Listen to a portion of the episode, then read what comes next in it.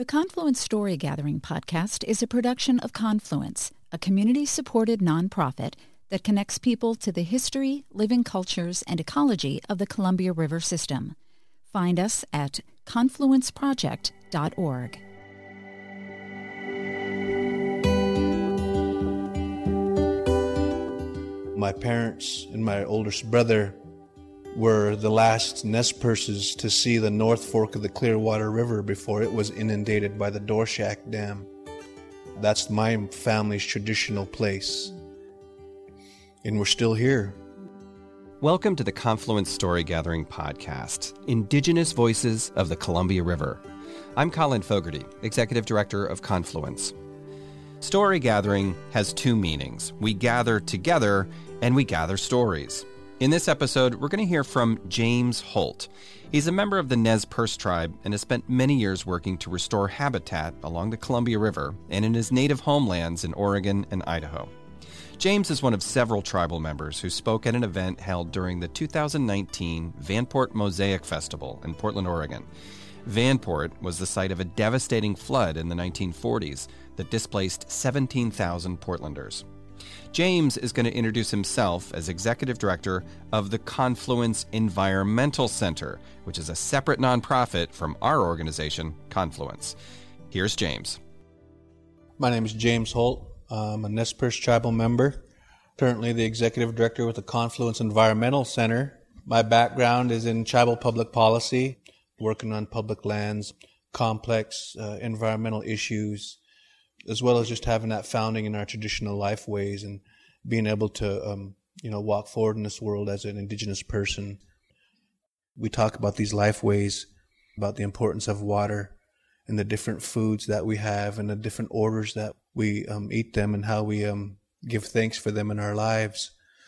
As indigenous people, we hear this often referenced as a, a pastime or an ancestry or a, an old way when really, you know, we're still here. We've never left. And so we don't forget all this stuff. You know, we, we have this history to the land. You know, today in history, we got the right to become citizens as indigenous people. I think that was in the 1924, I want to say, June 2nd. And so, you know, this, this day has significance to us because it took that long for us to be identified as an American even though we're the indigenous peoples of this land. So we have this history, you know, that we can share in some of the hardships that Vanport signifies. You know, the things that we try to do on the landscape today, you know, when, when we store these watersheds, it's not just going and, and putting in riprap or trying to help a beaver come back or hoping an eel shows back up. You know, these are a very sacred relationship to us and it's something that we hold dearly in our hearts when it's just the planning of a plant. I get to do these things all the time in my job. I get to restore wetlands. I get to pull invasive species. I get to see coho come back to a stream where it was channelized and created to a concrete thing. And now we're undoing that. We're seeing that we can be more consistent with the land. A lot of the ways that we're doing this is by honoring this indigenous community that we have here. So when I talk about the life ways, I'm trying to talk about what's here now, what's here today. There's a vibrant community that exists here. There's 40 to 60,000 indigenous people in this community from hundreds of different tribes. We have a very rich cultural and tradition that we offer all of you. Before I came back from Idaho a few weekends ago, I, I was talking to one of my elders and he began talking to me about going to the channel, telling me about this little hole called the channel that only jacks ran up. And it was a place where you can get jacks and eels. And so he's talking about all this knowledge that he had of different places of Celilo Falls before it was inundated and how he would use it as a boy. And so it was amazing to me to have his knowledge and then to fast forward into life and to hear that passion in his voice, anger, when he was taken off a boat for the last time Sorry, uncle. Sorry, elder. You're finally too old. You know, we're concerned about you. It's best you stay on the shore now. That was a difficult day for him. You know, so we have that kind of history still that here, here today. You know, we have our storytellers. We have those that hold these traditions. You know, we link them to the youth today. Something that I do personally. I've, I've hosted many fish camps teaching my youth the traditional ways, whether it's with a gaff pole, with a dip net, with a gill net, with a hook and line. There's so many different ways that we have yet to teach our children how to subsist and how to go about that with ceremony. So even though we utilize these contemporary methods, we still also utilize our cultural and traditional historic teachings. Nothing has changed. And that's something that, um, if you go to any of our religious leaders, they'll tell you that. And we hear that from other ways of belief too, that, you know, something stays pure and it stays unchanged so that if you go through time, it'll be heard and said in the way that it was hundreds of years ago. So we keep that purity with how we live today. From the times of Coyote, when he dug out the Celilo Falls, when he helped bring salmon back, he gave us this sacred thing and we accepted it in a sacred way. And so we have a sacred relationship with it, with the land, with the place.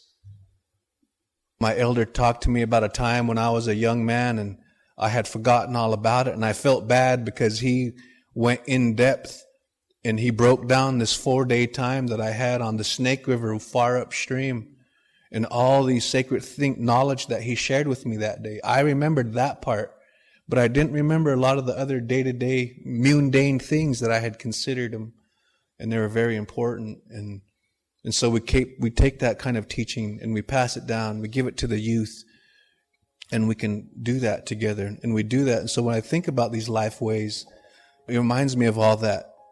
We're still in your communities. And I think that's a big thing when we talk about what can be given to us so that we can love that thing in that way and maybe we can share it with others.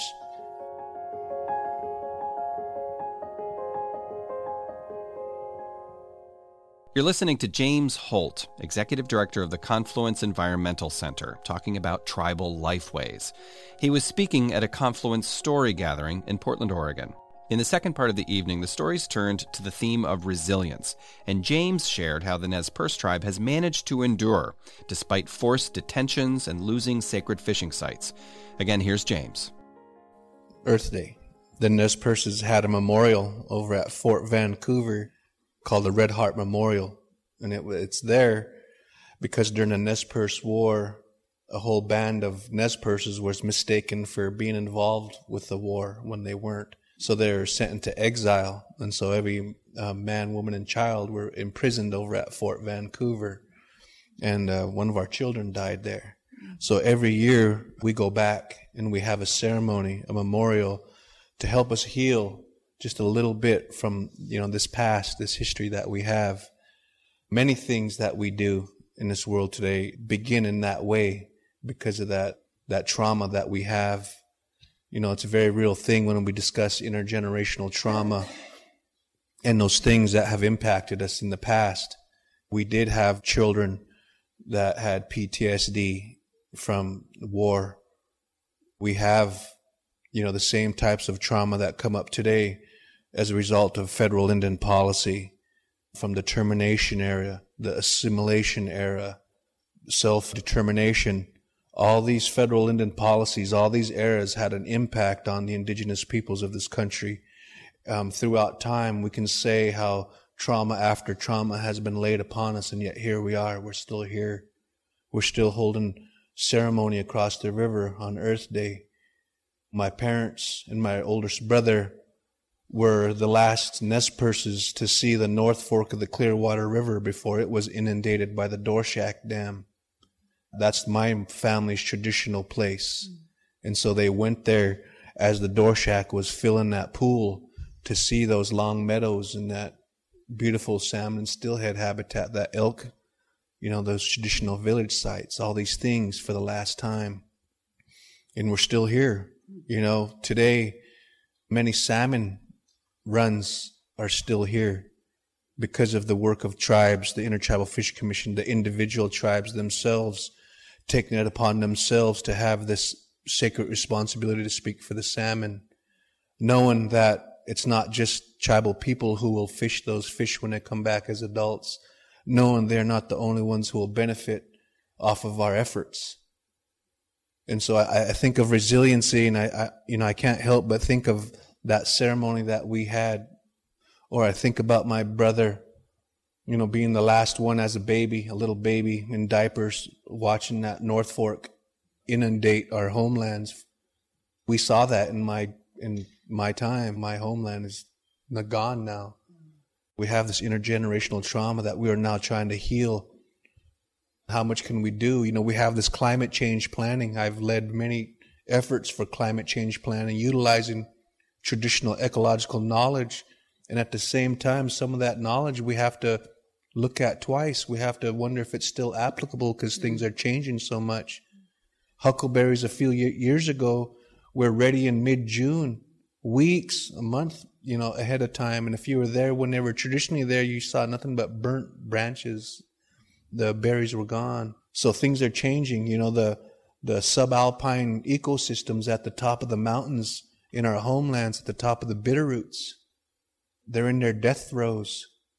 It's unfortunate. So I, I take my children there to the Seven Devils Mountains and I show them all the plants and I show them the insects that are there and I wonder, will they be there for their children? Will my unborn grandchildren see those things? And so I have to show my children and teach them everything I can to build that resilience into their lives, that hopefully that this, this knowledge that we carry about this land can be passed on to those. And that time of, of prophecy is now.